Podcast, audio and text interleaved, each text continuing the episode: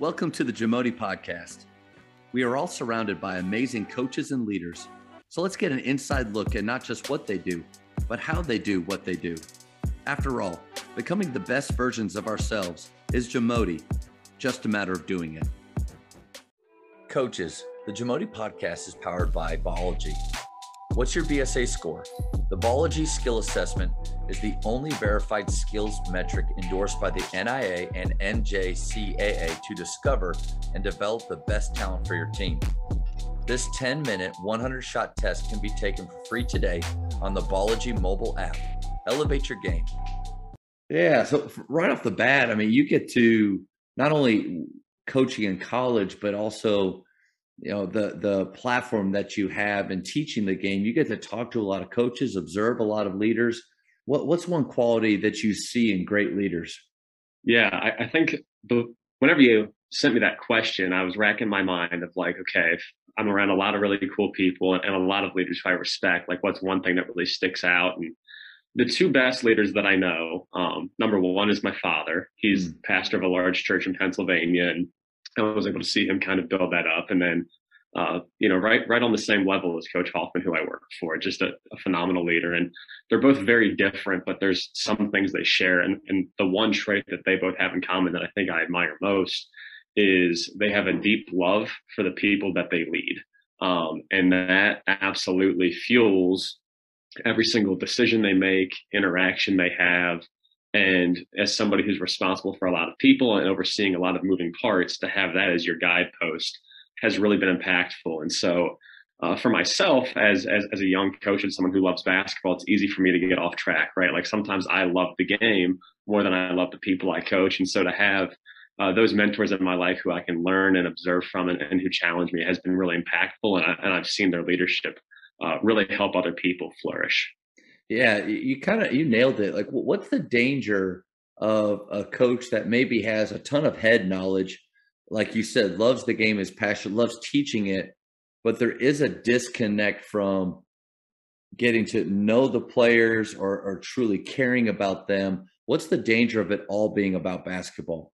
Yeah, I think it's easy for us as coaches, and again, I'm speaking to myself more than anybody, but it's easy to get too far zoomed in. And so I think the danger whenever that happens is whenever you're just looking at like this practice in front of me or this skill the player has to improve, what ends up taking place is oftentimes the people that you lead and coach, they feel like they are commodities being used by you to help you get to a certain point. And that's the complete backwards. I guess whenever things are stationed that way, coaching is not working how it should, right? Like as coaches, our job is to use our passion, our knowledge, our position to help elevate the people that are playing for us. And so again, I think the danger of like the game coming first or practice coming first or skills coming first is people become commodities and the relationships view backwards, whereas our job is to use the time we have with them, however long that may be, the position, the influence we have, to obviously help them have an excellent experience and improving and playing well as part of that, but more importantly, just to create an environment where they can flourish. Because the opposite of that could be true though too, right? Like you love them and you're building them up, but then not necessarily growing them. And I mean, I just listened to a video of Gino at UConn talking about getting an A in basketball. And part of the player's journey in that, like them doing average work and making a C, a little bit above average, getting a B, and then doing more than others.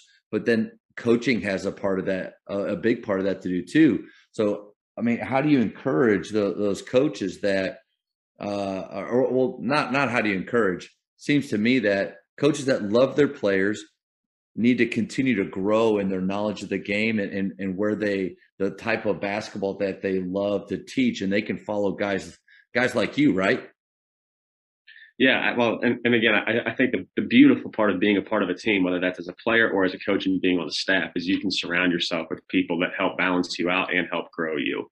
And I know that, you know, even this past year for us at Wright State, there's 5 people on our staff and we all work really well together, and all of us have various strengths and weaknesses. And so I think that's what makes being on a team special is where I'm weak, somebody else can be strong. Maybe where I'm strong, somebody else is weak. And you know, not only can we use those gifts that we've been given and kind of maximize them, but also we can grow in them. And so I think that there is the key, right? And I think that's the benefit of things like this is, you know, you have multiple guests on, people that are experts in something, and we can all just tap into that. And again, hopefully learn and then share. And I think the curiosity and desire to grow also helps that all take place.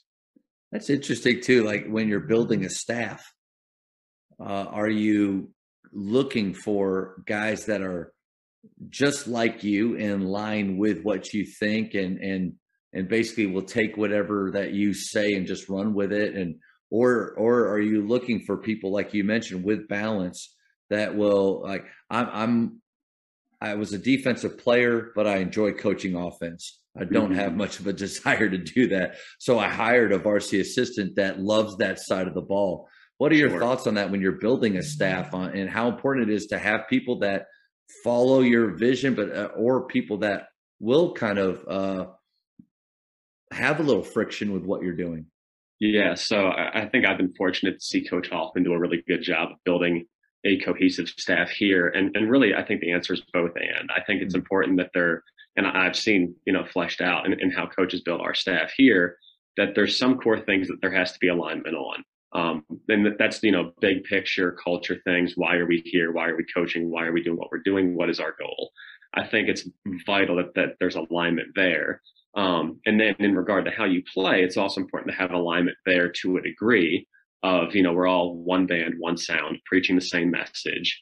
But then behind closed doors, I think there is a lot of value in just having multiple opinions and people who can sharpen each other to learn and grow and refine what you do, so that, you know, you can have multiple years of experience versus 1 year of experience multiple times. And so having those differences is certainly helpful. But again, I think at the core, there has to be a unity and a similar vision. And then obviously for some of those things that maybe are less important, but still do matter, having some balances and differences of opinion are good, provided you can come out united and moving in the same direction.